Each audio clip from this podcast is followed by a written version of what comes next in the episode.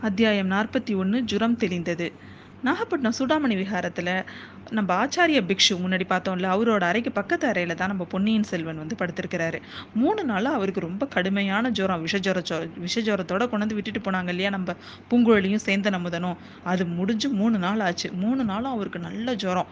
அவருக்கு வந்து பெரும்பாலும் அவருக்கு வந்து எப்படி அந்த படகுல இருந்தப்போ ஒரு சுயநினைவு இல்லாமல் வளருவாரோ அதே மாதிரி தான் இப்பயும் அவருக்கு சுயநினைவே இல்லை அவருக்கு. எப்பயாவது முழிச்சுப்பாரு. ஆனால் முழிச்சிட்டு இருக்கப்பையும் பார்த்தீங்கன்னா அவருக்கு வந்து உணர்வு இல்லை. எதிரில் இருக்க இருக்கிறதெல்லாம் ஒரு மாய தோற்றமாக தான் இருக்கும். இந்த விகாரத்தில் கூட பார்த்தீங்கன்னா எதிரில் வந்து நிறைய சித்திரங்கள்லாம் அவர் படுத்திருந்த கட்டிலுக்கு எதிரில் வரைஞ்சிருந்தாங்க. அதெல்லாம் வந்து என்னென்ன இருக்கும் அப்படின்னு பார்த்தீங்கன்னா அதில் நிறைய தேவ தேவேந்திரர்களோட உருவம் யக்ஷர்கள் கந்தர்வர்கள் இந்த மாதிரியான உருவங்கள்லாம் அதில் இருக்கும். புத்த பிக்ஷுவோட உருவமும் அதில் இருக்கும். அதெல்லாம் பார்த்துட்டு இவர் என்ன நினச்சிக்கிறாரு? நம்ம வந்து இவங்கெல்லாம் தேவலோகத்தில் நமக்காக நம்மள தேவலோகத்தில் இருக்கோம் போல இருக்கு. இவங்கெல்லாம் தேவலோகத்தில் இருக்கிறவங்க அவங்கெல்லாம் நம்மளை வரவேற் வரவேற்கிறதுக்காக காத்துட்டு இருக்கிறாங்க. அந்த மாதிரிலாம் அவர் நினச்சிப்பாரு. அவருக்கு அது மாதிரி ஒரு உணர்வு இல்லாமல் மாறி மாறி இருந்துட்டு இருந்துச்சு. இந்த மாதிரி மூணு நாள் முடிஞ்சதுக்கு அப்புறம் பார்த்தீங்கன்னா பொன்னியின் செல்வன் வந்து நல்ல ஒரு சூரிய உதயமான நேரத்தில் நல்லா தூக்கத்துலேருந்து முழிச்சுக்கிறது மாதிரி எழுந்து உட்காந்துருக்காரு அவருக்கு நல்ல சுயநினைவு வந்துருச்சு. உடம்பு ஆனால் கொஞ்சம் பலவீனமாக தான் அவருக்கு இருந்தது. ஆனால் இப்போ மனசு ரொம்ப தெளிவாக இருந்தது. இப்போ தான் நல்லா பார்க்குறாரு எதிரில் இருந்த உருவம் எல்லாம் வந்து சித்திர உருவம் அப்படின்னு அவருக்கு தெரியுது. அந்த இவங்க எல்லாம் தேவர்கள்லாம் நம்மள வரவேற்கிறதுக்காக நிற்கல அவங்க வந்து புத்தர் பகவானை வரவேற்கிறாங்க அப்படின்னும் அவருக்கு அப்போ தான் புரியுது. இதெல்லாம் அவர் பார்த்துக்கிட்டே உட்காந்துருக்கிறப்ப பார்த்தீங்கன்னா ஒரு புத்த பிக்ஷு அவரோட அறைக்கு வராரு.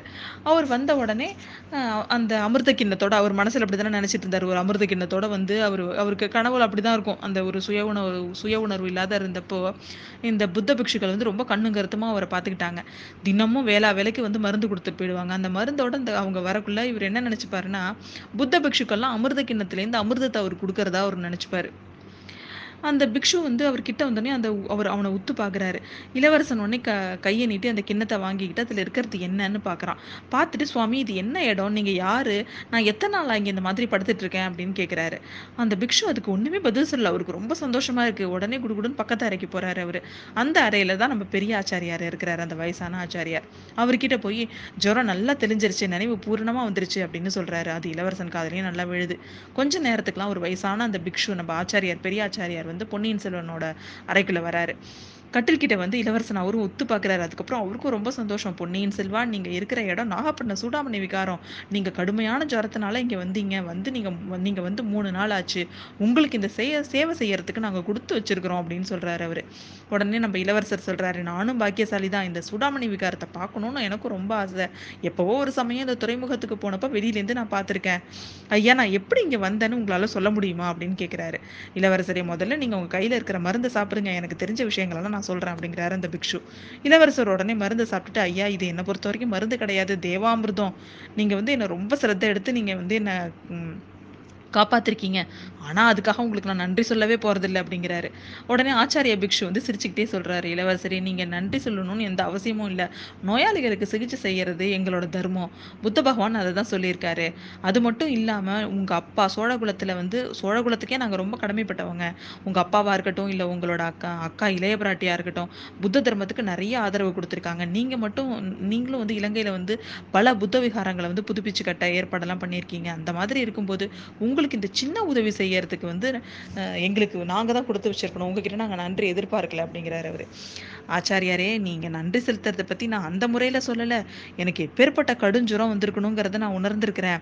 இலங்கையில இந்த ஜுரத்தினால இந்த ஜுரம் வந்தவங்க யா எல்லாரோட கதியையும் நான் பார்த்திருக்கேன். நியாயமா இந்த நேரத்துக்குள்ள நான் வானுலகத்துக்கு தான் போயிருக்கணும்.